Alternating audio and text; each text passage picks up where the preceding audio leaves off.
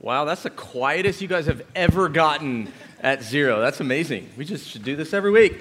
Hey, uh, we are so glad that you're here. Uh, if you haven't figured out, we're doing things different tonight. Uh, and we are excited about it. We've been talking about this dating hot seat for about a month now. Um, and you guys have submitted something like 100 questions. Um, and so we're really thankful for that. There is 0% chance that we will get to even half of those. Uh, but we'll try our best to answer as many as we can. Um, and that's really what we're going to do. We're just going to try to answer as many of your questions tonight with uh, a little bit of substance as we can. Uh, that's pretty much all that we'll do for the next hour. So um, I, w- I wanted to say this. We're going to give you guys uh, some time at the very end. So I'm going to try to leave five to 10 minutes or so of space. We're going to have a couple mics roaming around. If you've got a question or you feel like, hey, there was something that was said or wasn't said, that you really want to ask, uh, we'll give you an opportunity to do that at the end, and without any preparation whatsoever, we'll do our best to give it an answer. Um, yeah, good. All right, so I'm going to let these guys introduce themselves, tell them, tell you all a little bit about who they are, maybe what they do around here, uh, and then we will jump in. So, you want to start? Yeah. yeah. Hello. Hi, um, my name is Velma. I have been attending the crossing for six years, working here for three. I work at the front desk, so when you come in to the main office, I'm the first one that you see. And I guess I'm single. Is that important that I say that? Velma life. is the meanest. Velma is the meanest person at the crossing, so careful. I have my tiptoe around her. Hi, I'm Molly. Um, I am on staff at the crossing. I've been I've been here for 19 years, so older than some of you. so old. and I work here part time right now on our digital team, and I have I'm married and I've got four boys at home, so that's what I am doing when I'm not here. Hi, I'm Alex. I've been on staff with Veritas like five ish years now, I think. Um, but recently, in the last two ish years, I've gone part time because had a little baby and have another one on the way, clearly. Um, and yeah, we've been around. My husband works here too. And we just love this church and love Veritas so much. Has it been 19 years? That's crazy. Uh, my name's Austin Connor. Um, I've been coming to the crossing since 06, whatever that is. I'm a pastor here. Some of you I know I worked with Veritas for a long, long time.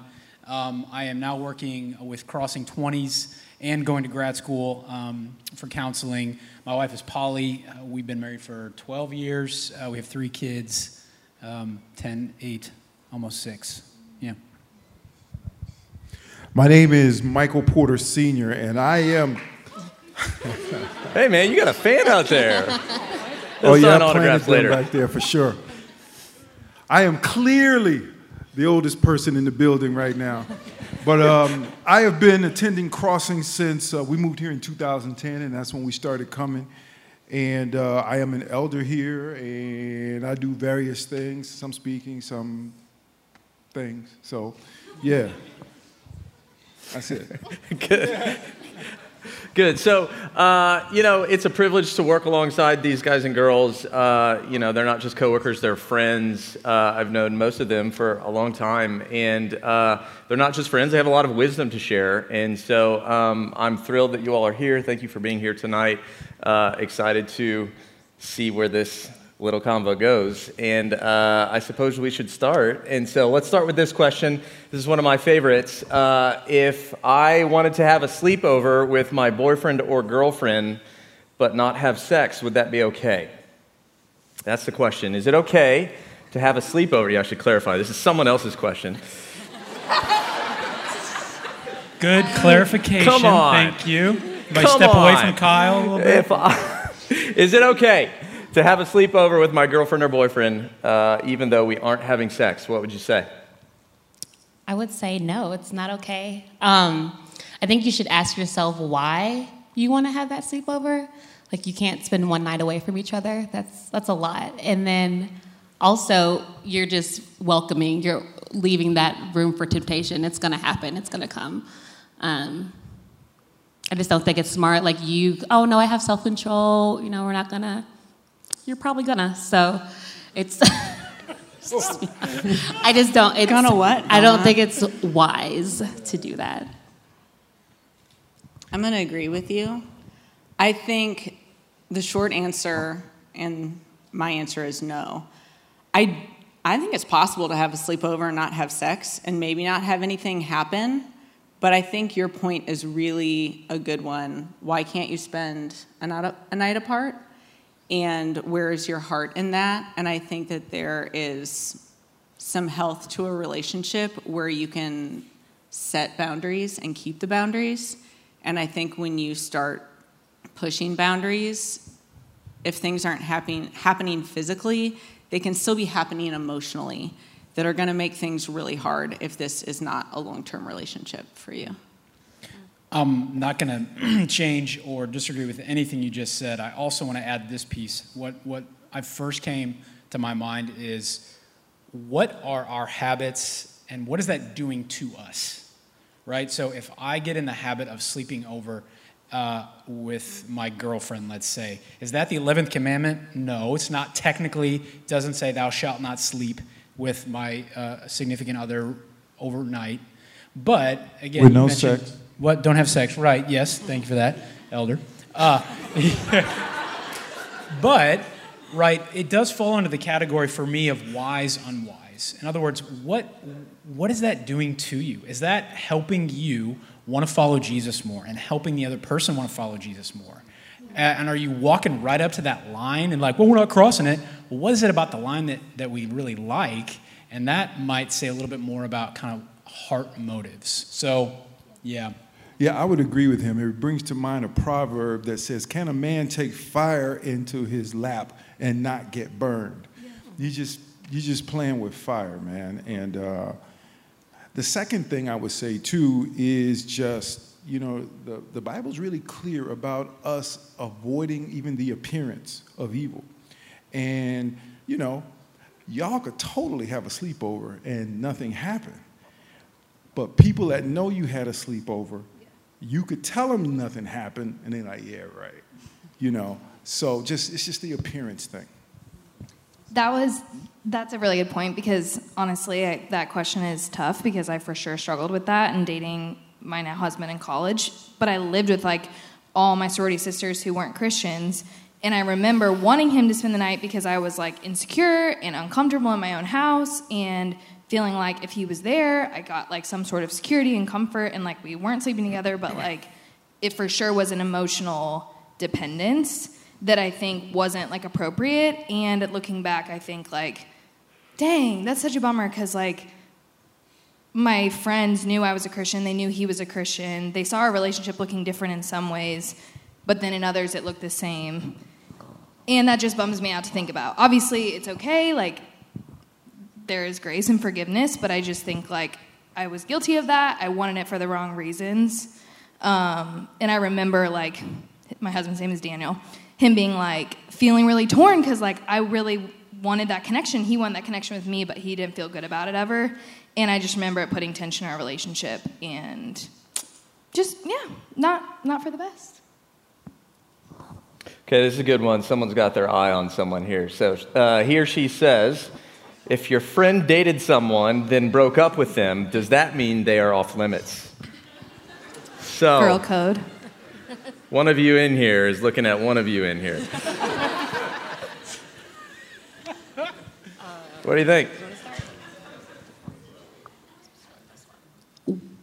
Okay, this is a hard one. It, I think it's like, I think it's on a case by case basis. Like if you, if your friend was, if, okay, if my friend was dating some guy for two years and then they broke up, I'm not gonna be like, so you know, he's single now. Two years is a long time. You know, that's that's a lot. That's a that's a relationship where you know you were emotionally tied and you know hopefully you could grow in that relationship but you don't it's not okay for you to enter that person's life on that level it's like um it's it's i think it's very much a boundary thing i'm having trouble with my words like you're crossing a boundary that shouldn't be crossed like your friend my friend or whatever um hopefully within that two years like gave a little bit of themselves to them and that could put a strain in your relationship me and my you know my made a friend or whatever but um and then also if Like there's there's plenty of fish in the sea. You know, you don't have to.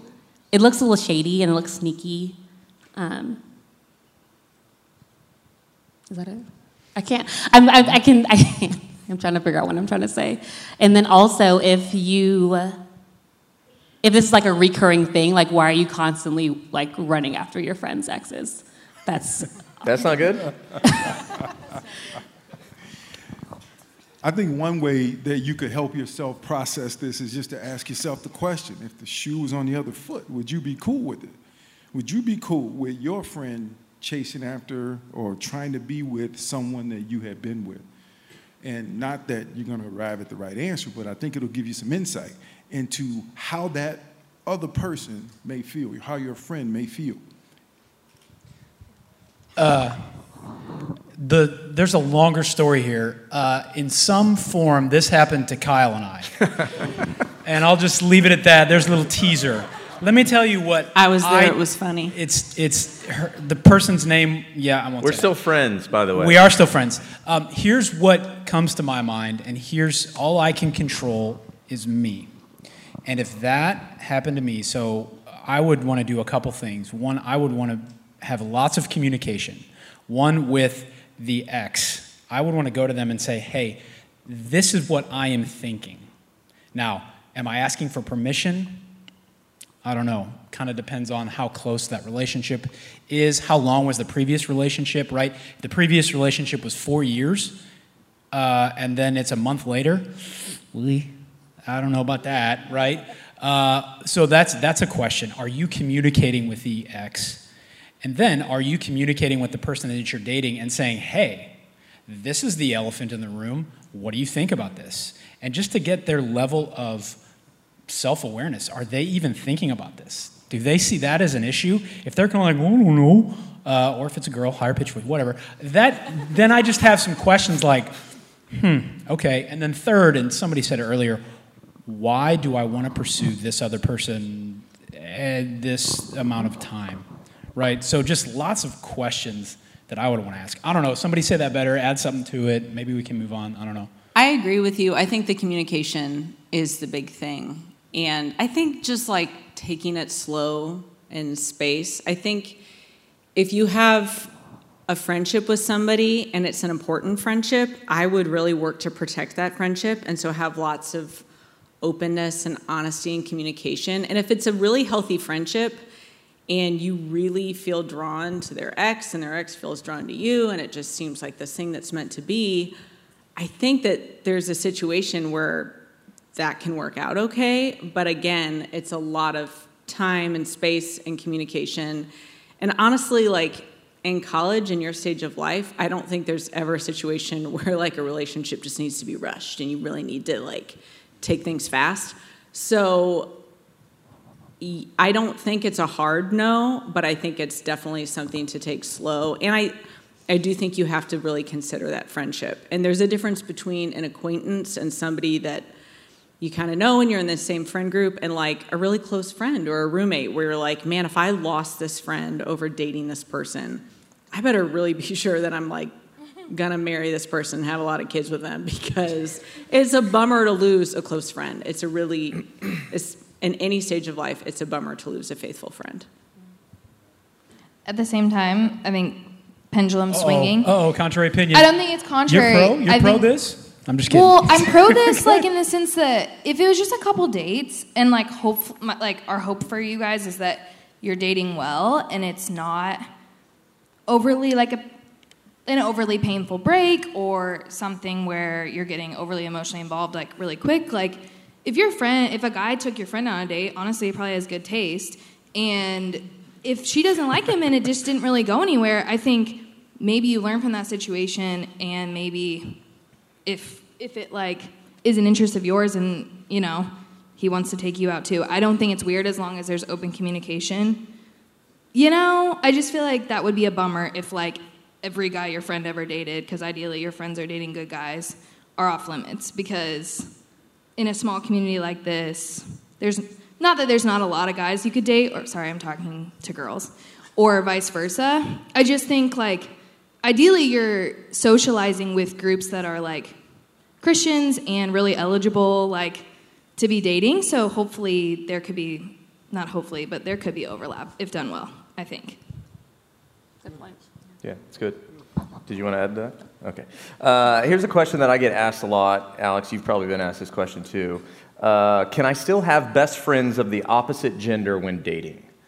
So, someone wants to know can I have good friends, best friends, close friends with the opposite sex while I'm in a dating relationship?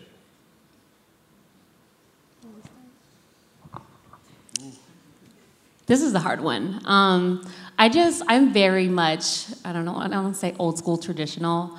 I know that sounds corny, but I think that there's a fine line with best friends, especially when, like, I have male male friends, but once they start to get into a relationship, I kind of step back because I don't want to ever be a reason, like a hindrance in what they have going on. Like I can be like, okay, you're dating her. I just don't think it's appropriate. Like, hey, let's hang out, let's do this.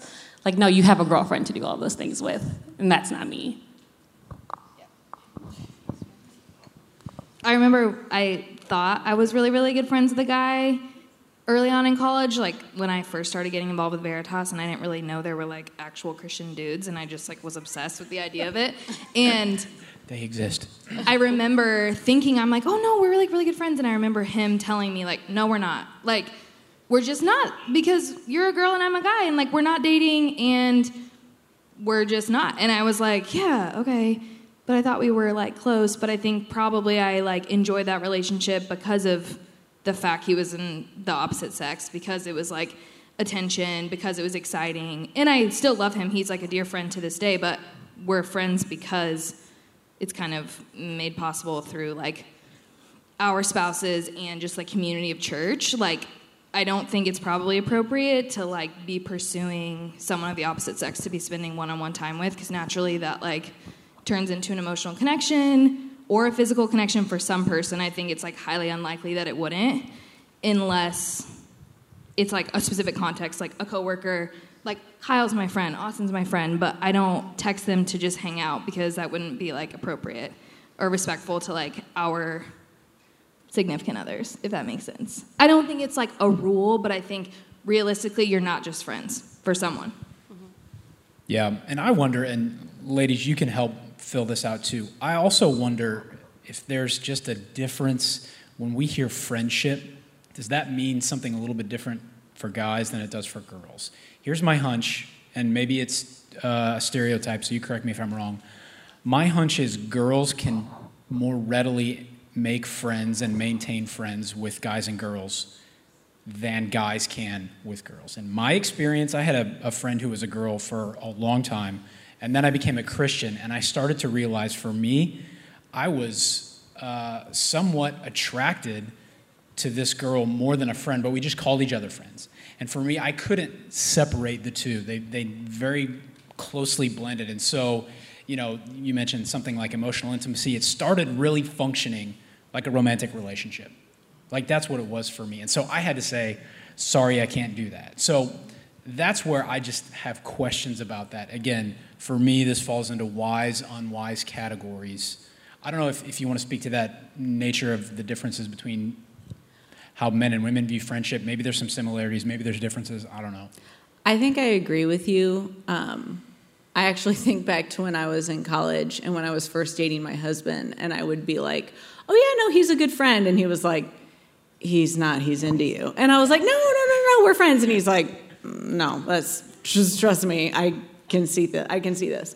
And so I think sometimes people can have a hard time reading that in a relationship. Particularly, I think back to friendships with friendships with guys where where we were hanging out one on one a ton, we were studying together. Um, and none of these things are wrong. And I think when you have a group of friends and it's guys and girls, there's like there's a healthy friendship you can have with men. I still, I mean, I have male friends now, but again, I'm not going to text Kyle and say, let's go grab coffee.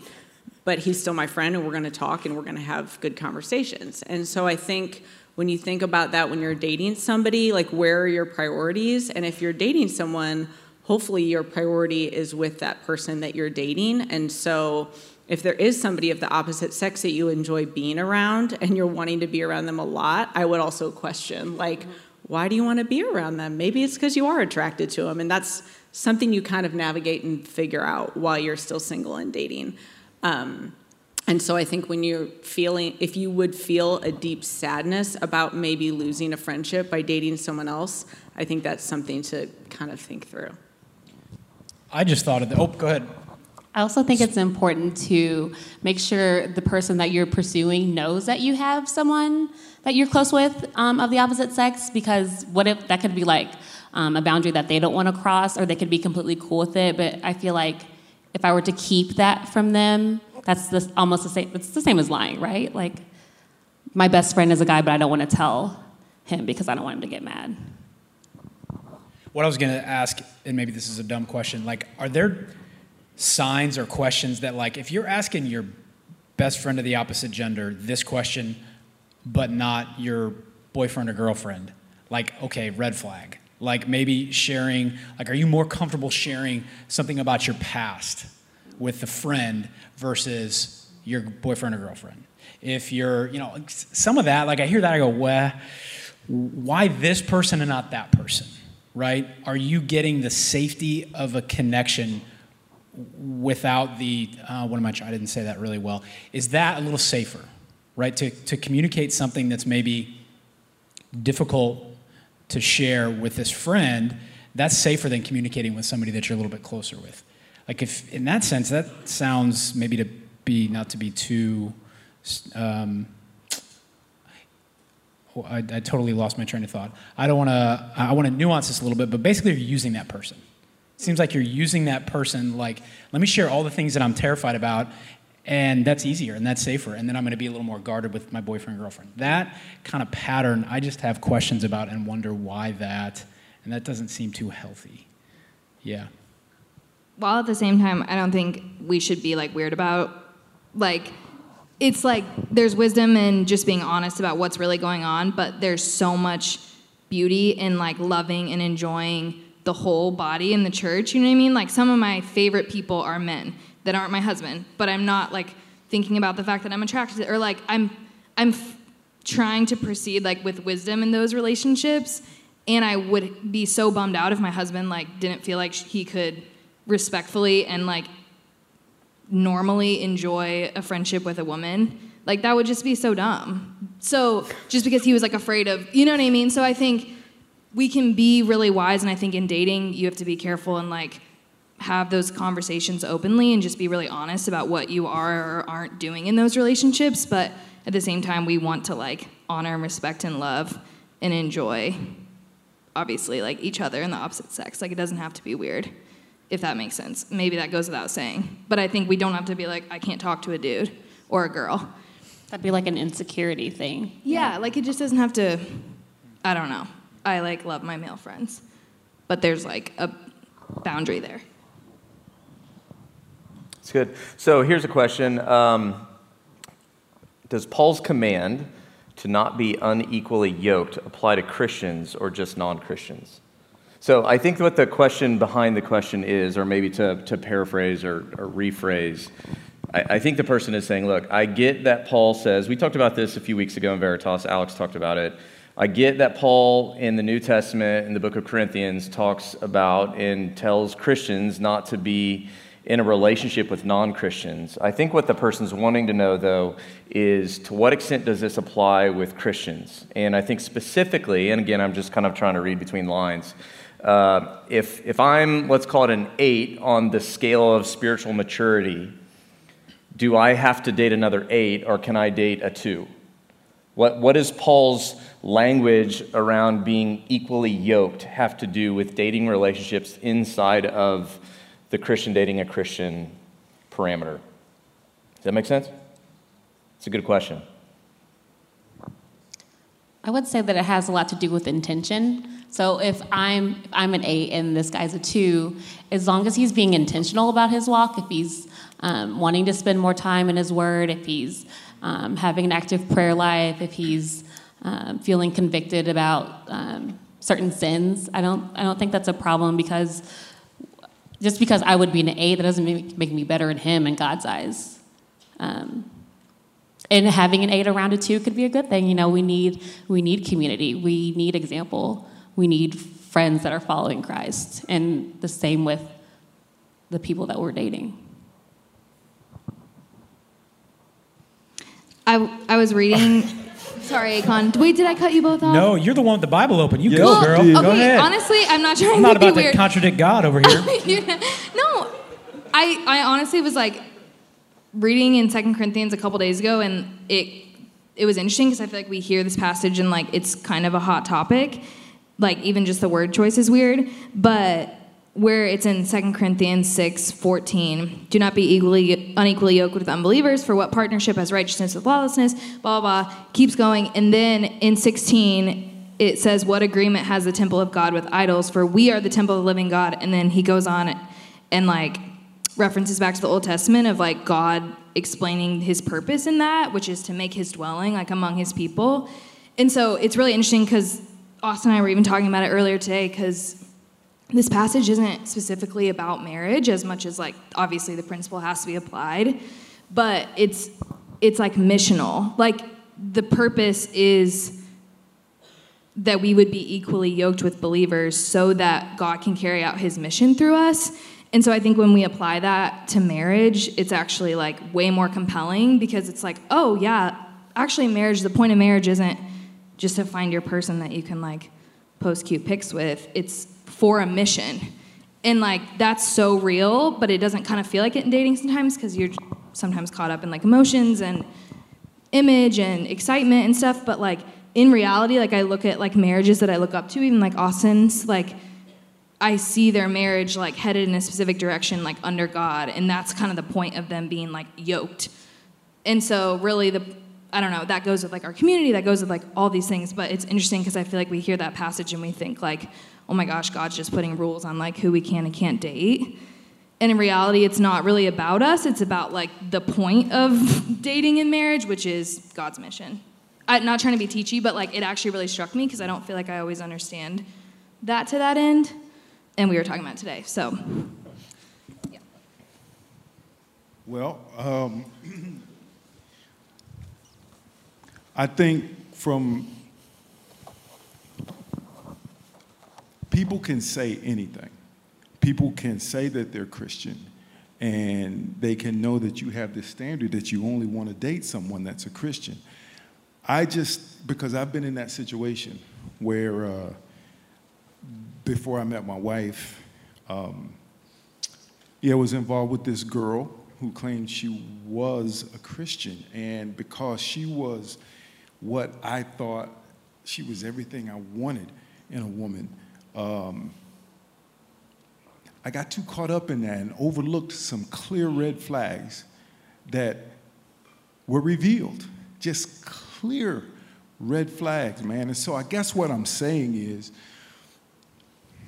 I think it's just good to take it slow and really listen to what people talk about. Really get a sense of their heart. Maybe play games with them. See how they win. See how they lose. How they literal respond. games, Yeah, not literal. like metaphorical games No, with my yes. heart. Okay, got it. Literal games, good.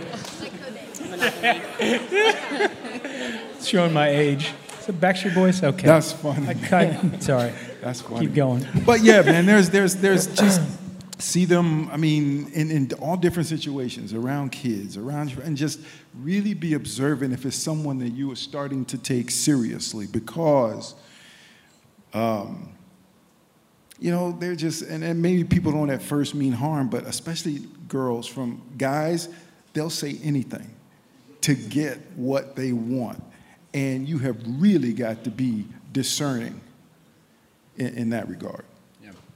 I'm not going to try to say it any better than that. The piece that that struck me, and Kyle, you mentioned, um, you know, in, in context, the, the foundation of this is between believers and unbelievers. Speaking particularly to the issue of what about Christians, right? Um, is there some wisdom there? What makes me think about it? Let's say you're the eight, right, and you're just you're on fire and you're growing like crazy, and then you look over and see uh, somebody, Joe or Sue, and they're at a two, right? And they're just kind of doing this. Do I, is that good? Uh, should I be with them or not? Well, what I want to say is um, not looking at the person like as a snapshot and saying at that point in time that's who they are and that's who they'll always be. Sorry, they're out. I got to have an eight. I don't know about you. Don't get away from these twos, right? Better to go. Let me zoom out. Let me let me view this like a like a movie, like a film. Like what's the trajectory? Are, are they yeah there are two but slowly but surely are they growing like are they are they admitting that if that's the case uh, I, am not going to use the word settle because i don't think that's helpful but I, I think there's a case to be made if you're an eight and you've been a Christian longer and like you know things, and let's say somebody just became a Christian last semester and they don't know hardly anything about their Bible, but they're growing like crazy and they're in small groups and they're got some accountability, whatever that looks like. Why why not? Right? Um, my wife, uh, yeah, I'm, I will not go down the rabbit trail. Anyway, um, she, she was the two, I was the eight. no, just kidding, Polly. Sorry, I'm sleeping on the couch tonight. Um, so I think what am I saying? I think let's appreciate the trajectories, but also let's let's give a little bit of grace for people if they're not growing as fast. Now that being said, let's not settle. Um, and I don't know, somebody we can move on or keep speaking to that, but also let's let's take you know let's take people's trajectories seriously. Right? Yeah, I want to move on, uh, and I want to move on to this. I question. gave him permission, and he wanted it, so here no, we go. because because I do think that it connects, and you might think this is an odd connection, but I think that part of what you just said with the trajectory piece. Uh, so someone's asking, and it's a heavy question, but they ask, should I date someone who watches porn? Yeah, I'll I'll I'll say that because it does relate. And we were talking about this earlier. Um, the tense of that word is is interesting to me watches. My question is, is that an ongoing deal with no problem? Like, yeah, what's a big deal? Uh, this is what I'm gonna do, this is who I am, this is why I do it. No problem. That, that's, I don't like that as much as big red flag. Uh, but if it's, you know what, I do, it's something that I don't like, and I really am taking active steps to try and stop. That seems a lot different um, and is better to me. So, the short answer can you? Yes. Is that the sin that nullifies everything? No. Because let's be consistent, right? Let's apply that to other things, right? All sin is equal. And yet, different sins have different impacts as well. So, I'd want to say, what is the person's, man, man or woman's, uh, relationship with that, their view of that? Do they want to stop? Are they taking active steps to stop that? Are they open and honest about it? Not necessarily with you, but with other people. So, I don't know, somebody add to that, say something different. Yeah. Yeah, I would say to add to that, it's red flags are usually red flags for a reason, and they're usually obvious. And I think Michael made a good point. I think when you look at someone's life, um, you can see a lot from just a few things. Do they have good friends? Are they going to church regularly? Are they in a small group? Just those little things are going to bear a tremendous amount of fruit because the reality is we're all going to have high highs and low lows. There are going to be times where we're all at an eight, and there are going to be times when we're all at a two, and that's not going to change in your life. But if you have things in place that are going to hold you accountable, that are going to um, ask you people that ask you hard questions then i think the answer is like that person is probably a safe person to date or a wise person to date. If they've got good friends if they're in good community if they're in a small group if you really see them maybe they're struggling at the moment but they've they've got a, a path forward that looks promising. And that doesn't always mean that that's going to work out but i think that if you're looking for those things and you see things that look good and look promising, then that's something to explore. And again, I think like anytime you're in that situation, the slower you take it, the better it is. You're not going to regret taking it slow. Um, so I don't know if that answers. That in question. my experience, I'm sorry, no, God, if you ask God to open your eyes to what you need to see about a person. Again, if it's someone that you are dating and you are thinking, okay, this could be, this could be it, he'll do it.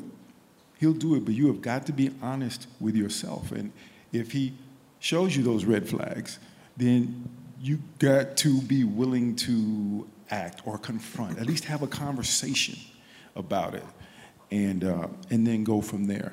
Because uh, my, my wife and I, uh, this May, we will, been, we will have been married longer than all of you been alive. 29 years we will, we will have been married. And why did I tell you guys that? Um, because my mind was blown when I said 29 years. It feels like about nine. But, um, oh, what was, oh, the decision. And I know we're talking about dating, but all marriages begin with dating, or most of them, most of yours will. Um, that one decision will that one decision will determine 90% probably of your happiness with the rest of your life. So it's a decision that you need to get right or as right as you can.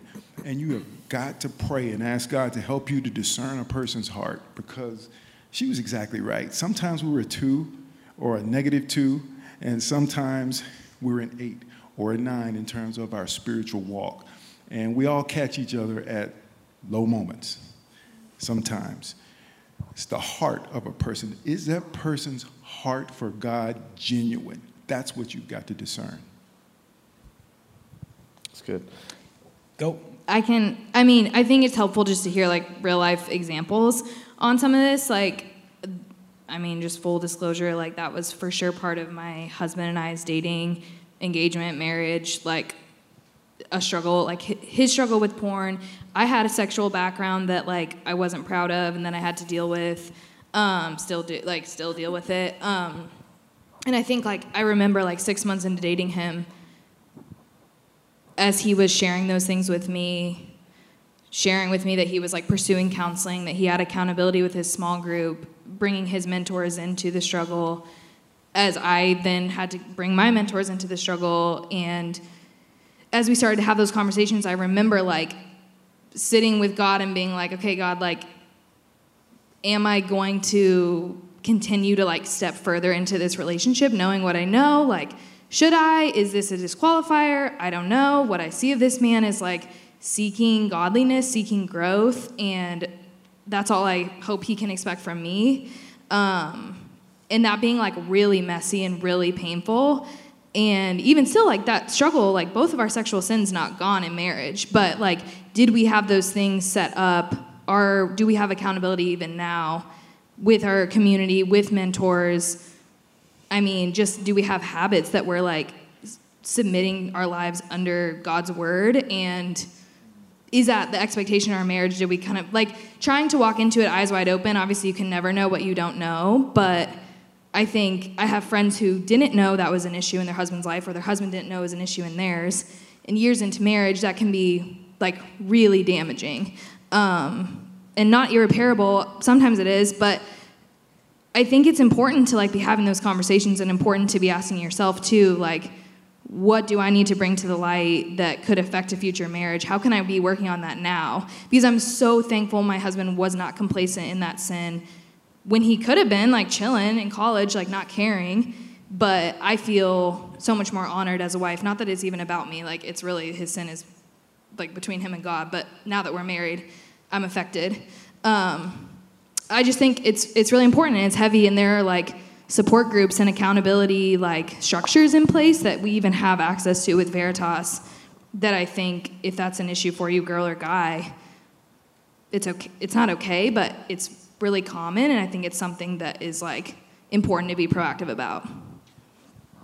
Yeah, uh, that makes me, even your question makes me think of something a little bit different, right? I just, I heard this from, um, maybe some of you heard this by Tim Keller. He has this line that it's, it's like a bridge that has held the weight of my dating and now marriage. If you know how to repent and you know how to forgive, you're going to do fine.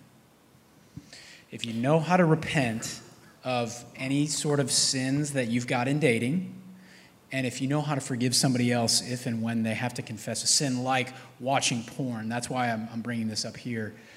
When I say you're going to be fine, that doesn't mean things aren't going to go easy, but those are just a couple of good, I think about that all the time.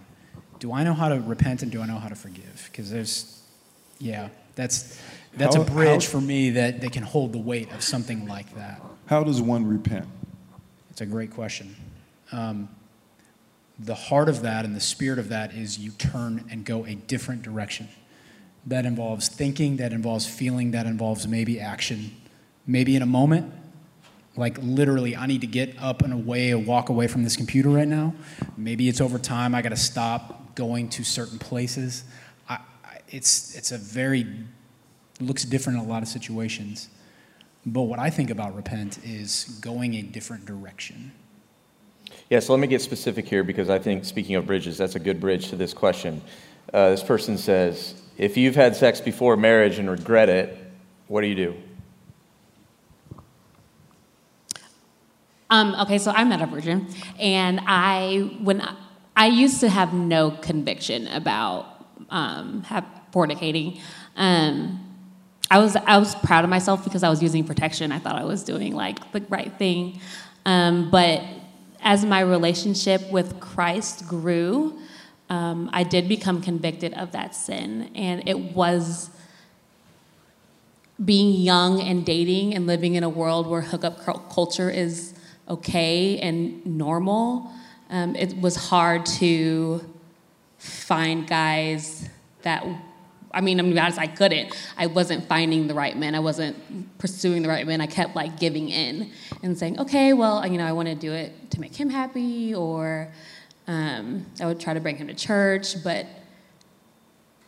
there's so there's so many things that can go wrong with fornicating, um, STDs, um, pregnancy. You have a whole emotional like connection, like you gave yourself to that person, and you're binding yourself to that person, and something that's supposed to be um, between man and woman. That's uh, husband and wife, excuse me. Um, that's the way God designed it. And when you when you take something that God designed and use it for your own good, that's that's sin. You're you're putting space in between your relationship with God. Um, all that to say, it doesn't mean that you're completely ruined forever. Um, your God has graced you. He's forgiven you, and you should be able to forgive yourself. Um, a lot of like it's it's hard to like the hope is that you know you can see why it's a sin, but um, I lost train of thought. Sorry. Um, you can see why it's a sin, but you can, like you said, turn away from that. And I'm I'm thankful that I can sit and share this story because I don't have any shame. Um, I don't have any guilt because those things don't come from God. That comes from the enemy. Um, and so I can sit here and say, yes, I, I made that mistake, but God has forgiven me and I can forgive myself. And hopefully, the person that you're dating or wanting to date, they should be able to forgive you also. Can you ask your question again? I want to. I want to. Uh, yeah, they, they just asked if you've had sex before marriage and regret it, what do you do? Or maybe let me tack another one onto it. How do I go about telling someone I like I've had sex with multiple people?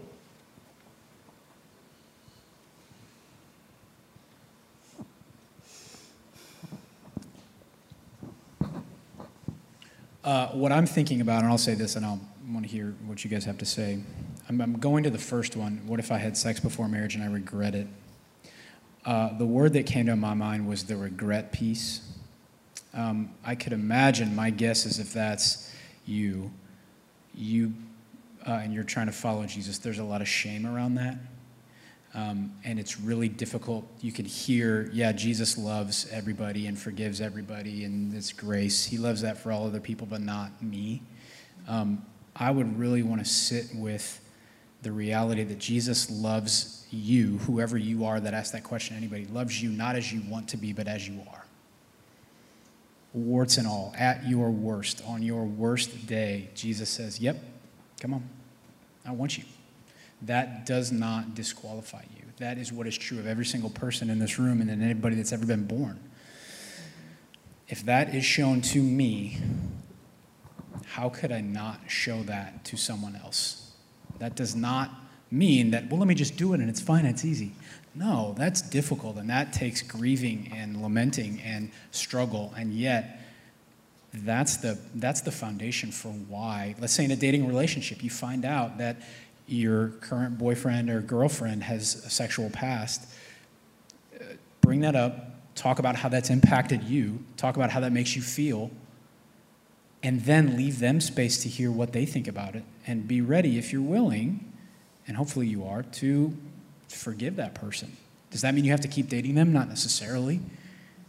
But I don't know, just that, that piece I wanted to, to slow down and, and make clear. Maybe we can move on or say a different way. I don't know. But yeah.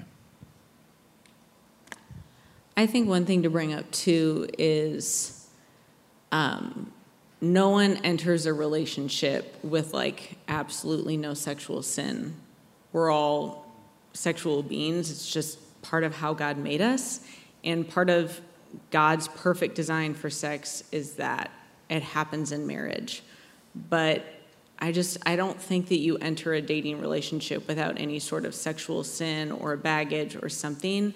And so it may be that you're the person in the relationship that's having to deal with more of the sin of the other person.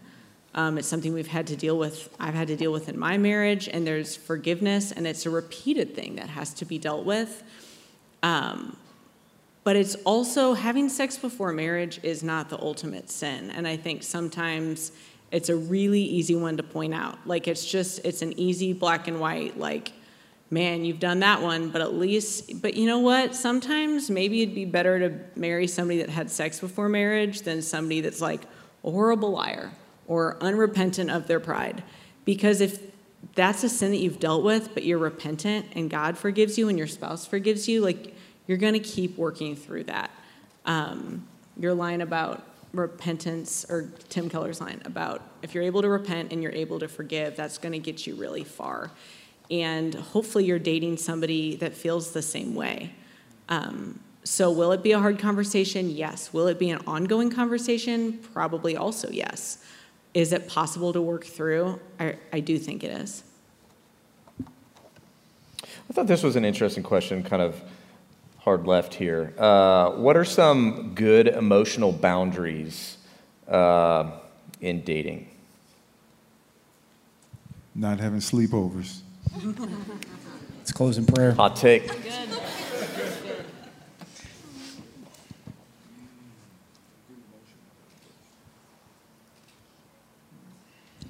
This is maybe not a boundary, it can be a boundary, but I think do you have your own friends that know what's going on in your life, that you're sharing hard things with, that are asking you hard questions, that are praying for you?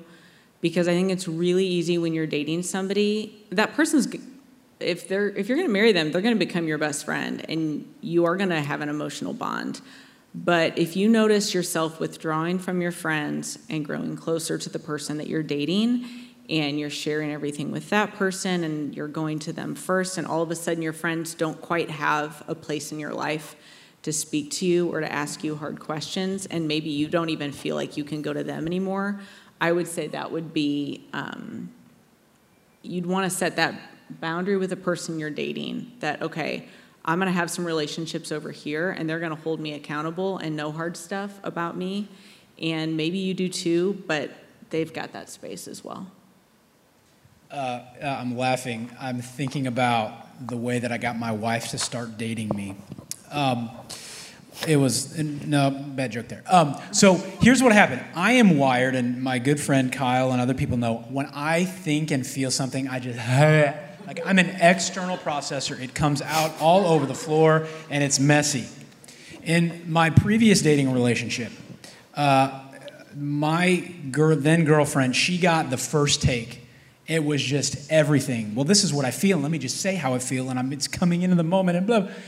It wasn't healthy because it was messy. I said things I didn't really mean, and I said some really probably good things because we grew emotionally close. That was the reason ultimately we had to break up. What did I do with my now wife? I had guy friends, Kyle being one of them, who like we literally my wife is in alaska we're in panama city beach florida another story for another time and i'm texting i'm literally crafting the t9 text you know just okay guys what do you think and they're like nope too much. Bring that back brother. So like they would tell me you're at a level 12 you need to bring it down to a level 2 bro. And it turns out it's a good thing because i would have scared the fish that was polly away right? So what am i saying? What's good emotional boundaries? She's not a fish. Uh, she is a woman and she is beautiful. Uh, but she's a two, and I'm the eight. Um, no, I'm just kidding. Uh, what, what's the principle here? Emotional boundaries have a group of people that you can kind of test some stuff out, and don't just make them the the um, the first. Don't let them get the very first thing. Now, that being said, as, as you grow closer together and over time you start to know the other person and you get comfortable with each other, what that doesn't mean is don't like share stuff, right? You want to share stuff, but be wise about it and set some emotional boundaries where you're bringing other people into this thing in a healthy and mature way. Yeah.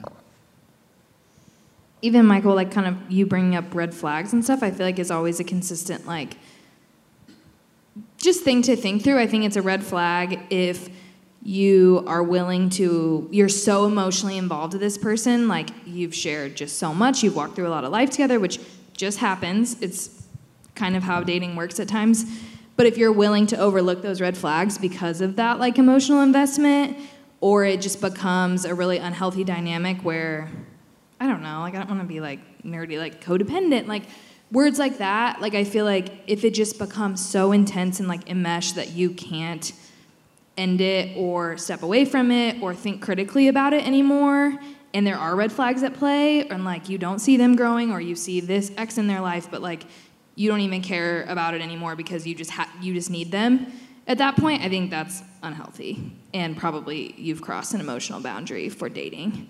Um, i don't is that fair does that make sense Yeah.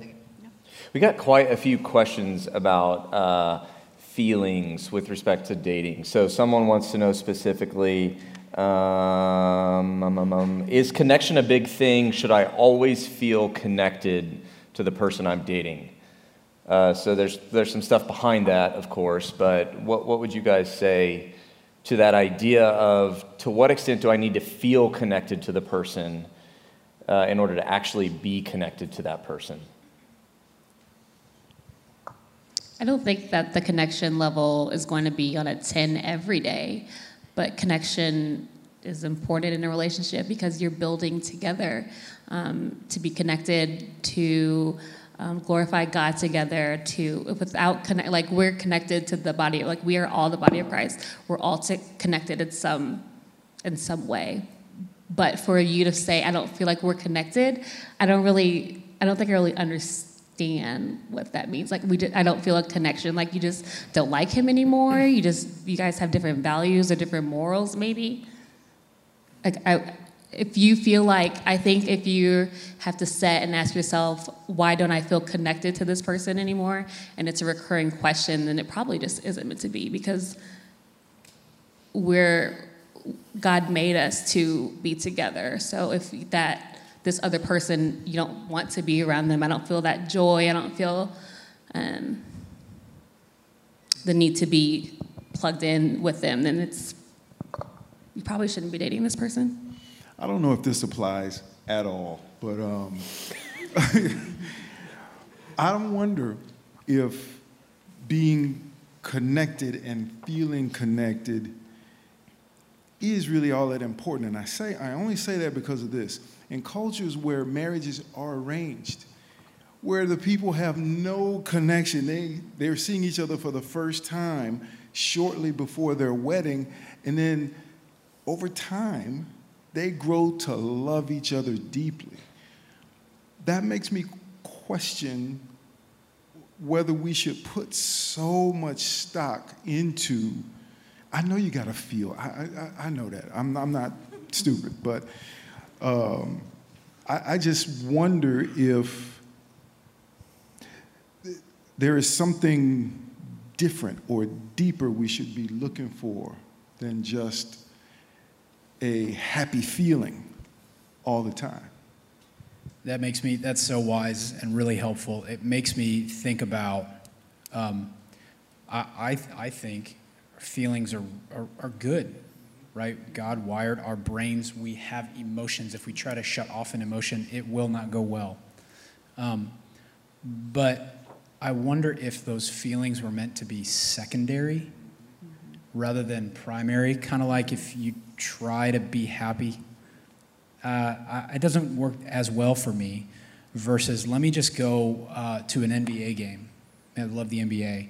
And in doing that, what results? Well, happiness results. Similarly, I wonder what it would look like if rather than focusing on that feeling of connection, which is good and which was, we were made for and which we need, I wonder what it would look like if we let that, rather than drive the bus, let's, you take in the back seat, and instead, what I want to focus on is having fun, caring for this person, uh, dating faithfully and well, and I don't know. So make the feelings and the emotions kind of the secondary result rather than let's just try to go after that and see what happens. I will say also, I'll add, I'm sorry, because honestly, I told you my wife and I have been married for 29 years, but man, we don't always feel connected.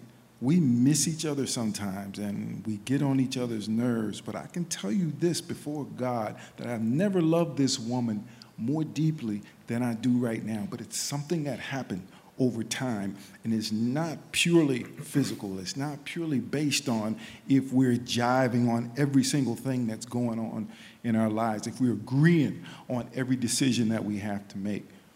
It's just, I made the choice to love her. She made the choice to love me. And we are going to continue that whether we feel connected or not. So I just want to make sure I'm understanding what you both are saying as two married men. You're saying you think that there's like a surface level connection that you can run with first and then get deeper and find a deeper connection as that time goes on. Like there's this guy, he's a Christian, we have mutual friends, he's funny, yada yada. He asked me out and I don't feel it, but like as time goes on, the connection can grow. When you say you don't feel it, what do you mean? you just said thumbs Well, up. oh, If I he said think, thumbs up, I'm with him. Let me let me take my question back. He said thumbs up. We're good. Well, I'll just take Michael's thumbs up. If he gives it a thumbs up, just do it. Um, I kind of get Velma's point because there is that like initial part of dating where you should want to be around that person and you should enjoy them. And I think that that is like can be an initial part of attraction, but you also need to think about the stage of like where you are in dating because at some point if you're committed to this person, if you think you're headed toward marriage, there are just going to be days where it is more of a choice to say I'm going to choose to go to the NBA game and then I'll feel happy as opposed to just saying I'm going to be happy today.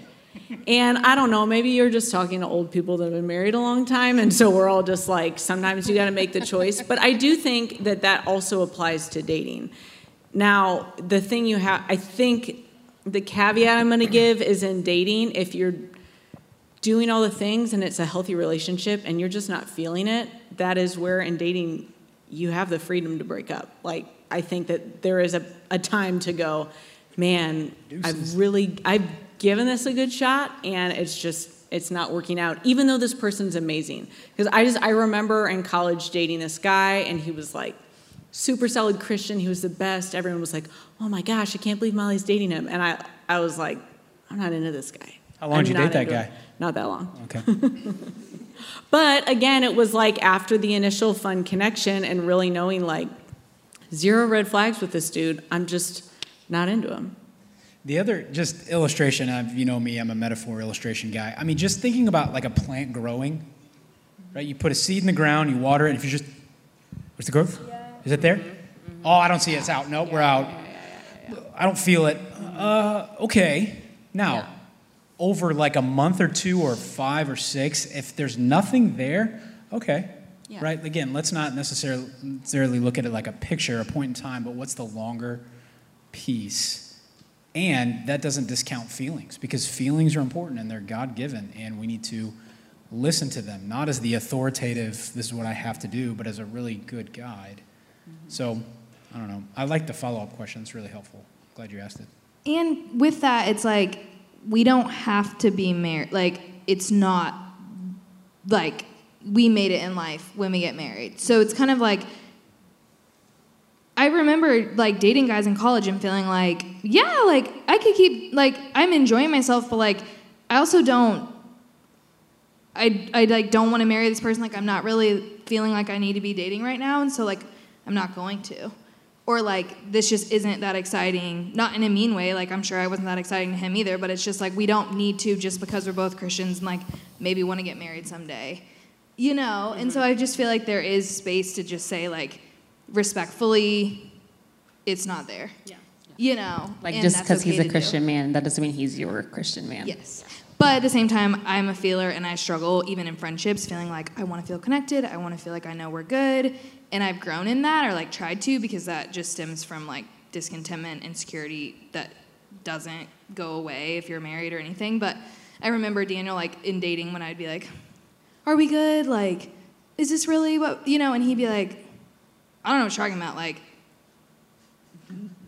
I don't know what you're feeling today, but like I what I know is true. Like it this is going well. And there's nothing wrong today, kind of thing. And sometimes we need to hear that, and sometimes we need to remind ourselves that like our feelings are fleeting and sometimes they're stemming from personal insecurities or just like wanting affirmation. And I have done that with my friends in the past too. So I think just remembering like there just it just requires wisdom in all of it, which is not a fun answer, but I really think that's true. Is like navigating emotions is hard, and they're not wrong, but they also aren't like king. It's good. So I'm going to pause here because we're almost done, seven or eight minutes left. Uh, if you have a question that we haven't asked, raise your hand and someone will find you with a microphone. Uh, while you're thinking about that or raising your hand, if there's questions, great. If not, we'll keep going. Uh, I'm going to ask you guys this. Someone's wanting to know how do I know if the person I'm dating is the one to marry? So, how do I know if the person I'm dating is someone that I should marry? And maybe a part two or 1B, how long should I date that person before getting married? As a single woman, I could not imagine having that, making that big of a deal without going to God with that first. Um, the two serious relationships that I have had in the past, um, I, it, I asked God, you know, is I, I was asking Him to make it work instead of um, going in with a good conscience, knowing that we were doing um, things that we shouldn't have been doing. Um, so when I, the the times that I did feel like this person was the one, I was ignoring all of the red flags. But I wouldn't, as of right now, from the lessons that I've learned, I would not. There's no way, from the lessons that I've learned, I would not consider marriage with this man if I didn't get a clear yes from God.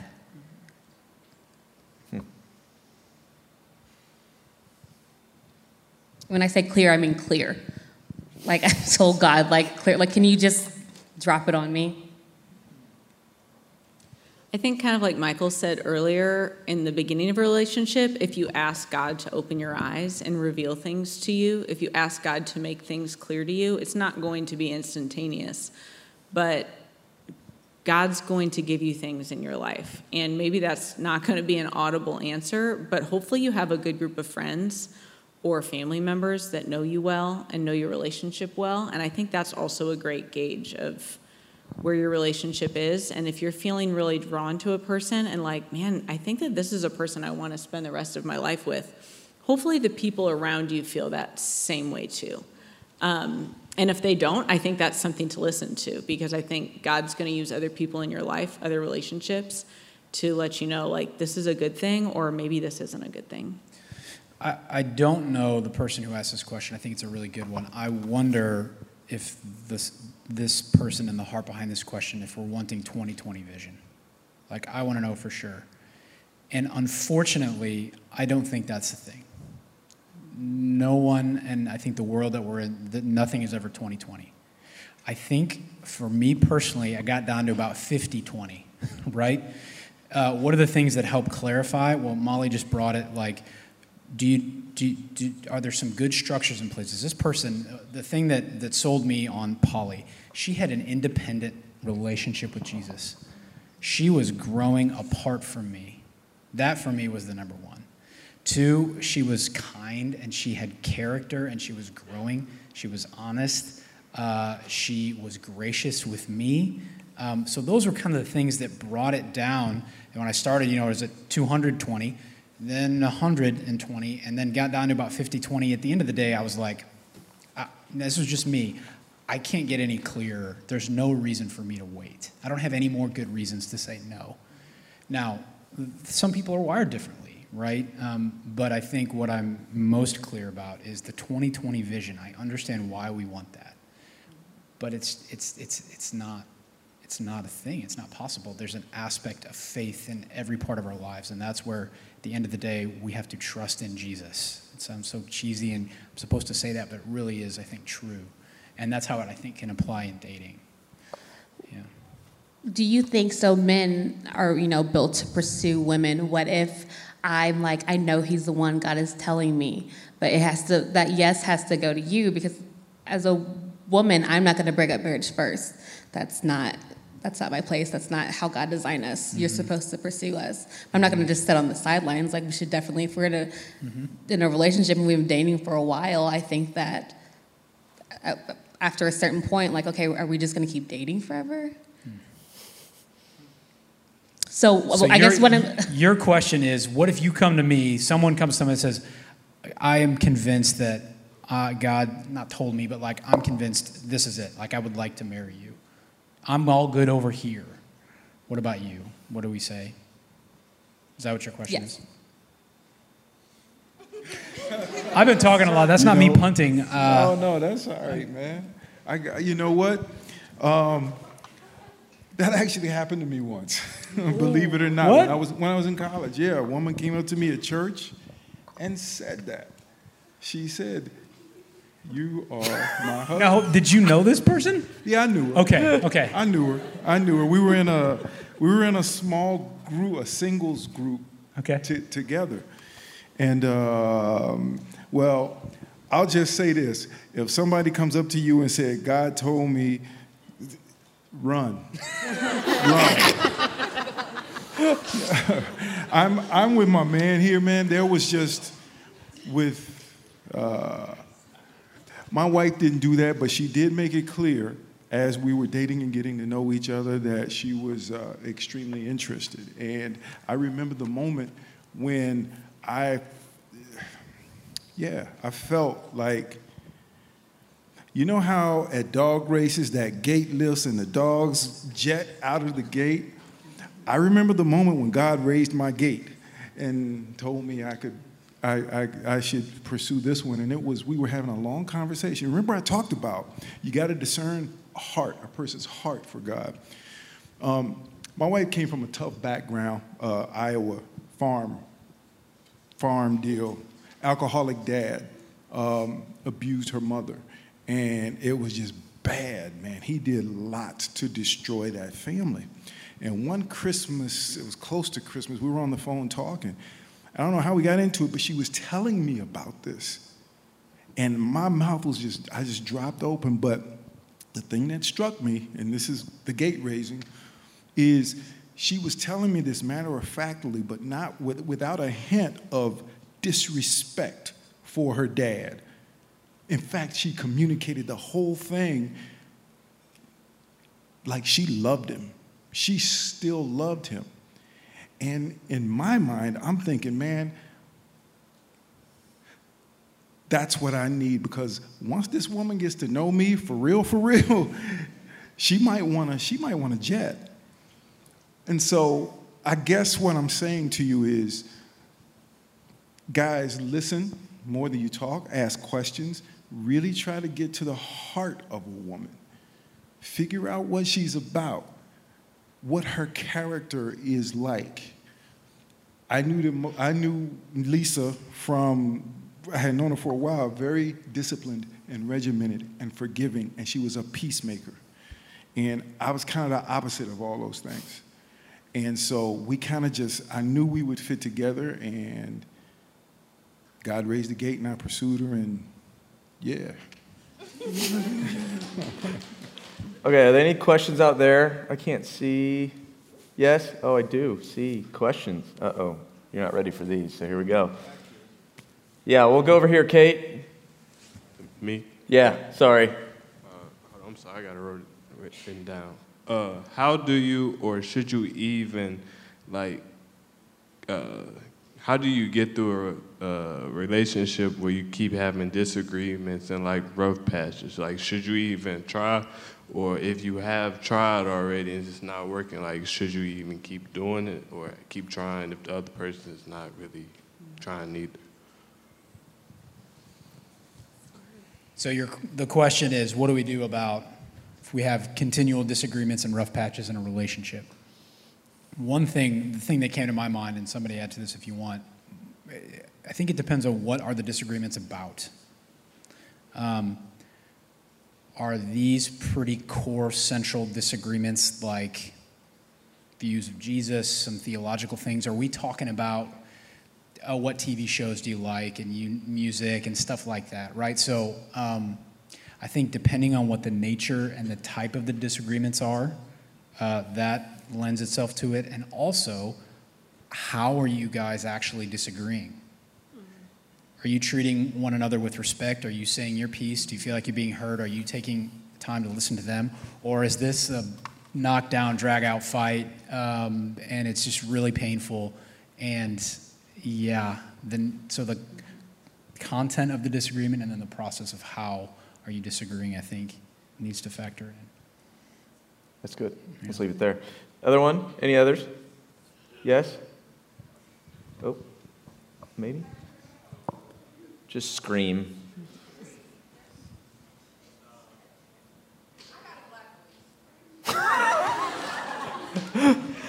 Is it on? Yeah, there we go. Okay. Come on. Um, so, um, oh, there's a lot of people staring at me.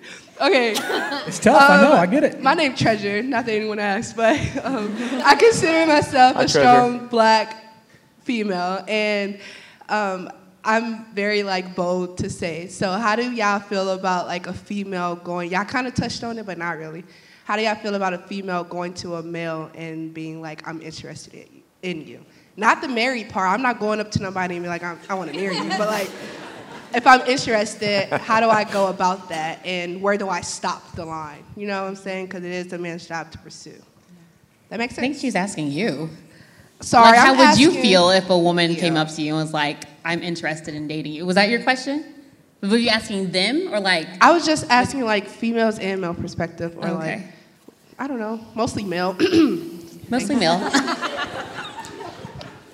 I answered the last question. You go ahead. Yeah, so say the question again. What is the question? How would you feel if a woman came up to you and was like, "Hey, I'm interested in you. I think I would like to date, go on a date." Oh man, I I think that's cool personally, but I mean, again, you got you got you got to be careful, like especially if it's a guy that you don't know, because there are guys who will take advantage of that. So I say, okay, it's cool for you to strike the match and everything, but you know what? Let let him provide the rest of the fire. Let him be the one to drive the relationship from there. Um, yeah, I, that's that's what I would do. I'm, I'm thinking about our culture today and how guys can be. Is all I'm saying. I'll be quick and then I want to hear from you guys. I think knowing, being confident enough to say what you want, that is a good thing. Uh, if you got to err on one side or the other, uh, yes, I say let's let's be honest about what we want. Doesn't mean we're always going to get it, but let's. I, man, thank you for. I'm so glad to hear you say you know what you want and you are not scared to say that. Awesome. If you got to err anywhere, let's err there. That's what I'd say. Yeah, I would say if you feel like, man, this is somebody I'd like to hang out with, being honest about your feelings and even honest about your approach. Like, I'm not going to study with you just because I think you're good at math. It's because I like you and I want to hang out with you. And just being clear because, man, I studied with so many people for so long, it was a waste of time. So, How much money were you paying for that undergrad degree, Molly? But I also think um, because you have a strong personality, I would also say being strong enough to know when things aren't working out and going, I'm just going to set a boundary here and say, I was attracted to you and we hung out and you're not doing anything about it, and so I'm not going to hang out with you anymore. Because I think that's where it gets hard. And that's where I got tripped up a lot. Was like, well, maybe if it just hang out a little bit longer, things will work out. They probably won't. So move on, because if he's not into you, that's okay. There's somebody else that will be. Yeah, you have to be prepared for that rejection, putting yourself in that vulnerable position for them to be like, know, I like you, but just as a friend, I wouldn't see it because that has happened. I'm not shy, so I've approached men before and it hasn't worked. But if they wouldn't have even known that I was interested, if I wouldn't have shown that um, original, hey, let's hang out and stuff. But um, just because it didn't work for me doesn't mean it can't work for you. Okay, one more from you all. Yep. Is it Sierra? I can't see. Run faster, Kate. Hello. Yeah. Oh, I don't like hearing my voice. Um, anyway, so we've I feel like we've been kind of like hinting around like being pursued in a godly way. So like guys, how has it looked like for you to pursue your wives in a godly way? Or girls, how have you been pursued in a godly way? I was telling Austin this story before we started, and so I will say one thing my husband did really well is he didn't do the let's hang out for like six months and leave you hanging. But I think one thing guys have the opportunity to do really well, and girls, I think this is something to look for, is just being really clear about your intentions. And that doesn't mean that you have to start dating right away, but it can mean one person in this case, I'm saying the guy, a guy going, okay, I'm hanging out with you because I like you and I think I'd like to date you. And I'm not putting the ball in your court, but if you feel that way too, I would like to know because I would like to date you. And I think that's just a great start to godly pursuit and just being really clear and open about what your intentions are and spending time with somebody. There have been plenty of times where men have um, pursued me the wrong way. So examples would be, um, you know, if if they say, you know, I, yeah, I go to church, I love God, but if they don't know God, they can't have a godly relationship with you. Um, when you're hanging out, is it always surface level? Or are you just talking about TV shows, or you know, do you have you talked about um, um, your theology?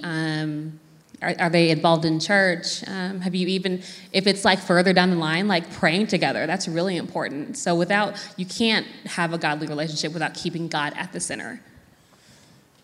Two things come to mind. One, um, I want to acknowledge just for guys in particular, it's not easy to put yourself out there. It's hard for everybody, right? So, but especially, I think it was again in my case and for a lot to put yourself out there and to say, "I really like you," and to be told, thanks, but no thanks, and just kind of slide it right back across the table. Eesh, that hurts. Um, so just be honest about that and go, yep, all right, here we go. This is going to hurt, maybe? Oh, okay. It's going to be okay, right? Like, absorb the blow, uh, grow from it, and move on. So, so that's um, it's, it's something as simple you said as being honest with how you feel and what you want. The second thing, get a little bit more specific, right? Kind of different areas. So, like with my wife, the way part of the way I pursued her and still do is I just asked a lot of questions like, what are you learning? What are you reading that you really like? And so I would ask a question with the hopes that she would kind of come out and discuss, right? Um, and then the other piece is uh, I would just try to hang out in groups as much as we can, right? Have a healthy mix, especially early on. Like we go to, you know, hanging out with a bunch of people and then maybe go get ice cream afterwards or something like that. That was just how we did it. Try to have a mix of community things, and then the individual hangouts. And then as time went on, right, I don't know what the ratio was, but early on it was lots of community hangs, less one on one hangs, and as time went on, the more and more one on one hangs, still with the community hangs. So maybe that's a little more landing the plane a bit. Yeah, let's end here because several people asked the same kind of question. And, and the gist is they want to know some practical advice, wisdom, tips, etc., on keeping God first in their relationship.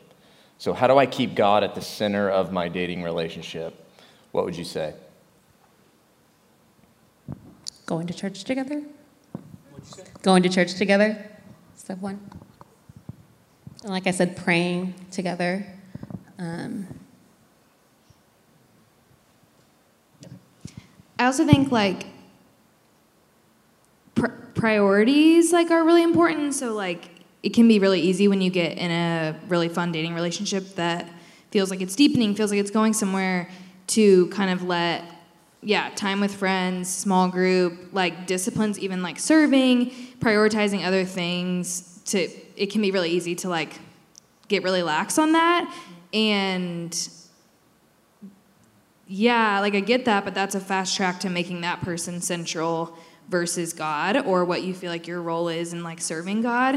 Um, so I think it's important to just like yeah keep those commitments and make sure you're being aware of that. Another thing I remember being really helpful is just being brutally honest with like mentors or just like a couple close friends about what's going on inside the relationship because that's kind of like a way of being obedient to God is being like I am going to let someone into this and invite the accountability or critique and not just kind of like keep this thing over here and let it grow and grow and grow regardless of like what's going on in it. If that makes sense like i think it can be really easy i don't know to let that person's like opinions and your time with them just become your god in a sense um, and i don't really have any like it's just hard. Like it just it's immediate gratification. It's exciting. It's you like yeah, falling in love is like so intense. But i think as much as you can keeping checkpoints involved with that and i just think that is like such a good foundation for like a healthy marriage too. It's just constantly being honest about what's going on bringing others in and keeping those commitments. Like even now like i don't want my husband to compromise like his time his personal time. I mean sometimes i do simply. If i'm like can you unload the dishwasher but that's stupid but like or time with his friends. Like, I don't want to be like trying to lord over his life when I know there are things that are really healthy for him that like don't involve me um, if that makes sense. I think one way that you can keep God at the center of your relationship is just to have a continual conversation with Him about the relationship, about your life. Um, you know, God is always speaking. We just don't always recognize the ways in which He's speaking to us. Proverbs 3, 5, and 6 says, Trust in the Lord with all your heart. Lean not on your own understanding. And we do that a lot in relationships. We lean on our own understanding. It says, In all your ways, acknowledge him, and he will direct your path. I think that's a promise from God. In all your ways, in all your dating ways, acknowledge him, know him, know what pleases him, and he'll direct your path. Um, so that's, that's uh, I, I read a book back before Lisa and I got married called Practicing the Presence of God by a guy named Brother Lawrence. And he was a friar and a dishwasher, and people came from all over the world to talk to him for his wisdom. And the, one, well, the most profound thing he says in, that, in his letters, the, the book is a compilation of letters that he wrote to people. Continual conversation with God every day about everything. I, it's similar. You said it much more eloquently than I did. The thing that's coming to my mind control the things that you can control, know what those are, and know the things that you can't control. And the thing that you can control the most is your relationship with Jesus, how and where you pursue that, what that looks like, and where and how you can treat the other person, where and how you bring other people in there, right? What can you control? Um, and what can't you control? And being mindful and aware of that all the while, that needs to be founded upon the reality, just like you said, that Jesus is with, he's already with you, right? Every single day is made. This is Psalm 139, verse 16. It's something to the effect of every single day has been made by God before the foundation of the world for you and me. That's in the singular. And so every day is not a surprise to him. So he's already with you. And so responding to that, that's what we can control in a dating relationship. And the particulars, that's not to minimize them, but they're going to work themselves out if we really believe that God is for us, not just as an individual for sure, but as a people. And if he's doing something, then we can go from clinging to this relationship so tight, oh my gosh, to actually, I'm going to I'm going to loosen my grip a little bit and say, this is important, but it's not everything. And if we can remember that, it's going to go well, better, should I say, than the alternative. It's a good note to end on. Awesome. Thanks, guys. Uh, this has been fun. Hope this was helpful for you all. Uh, yeah, go ahead.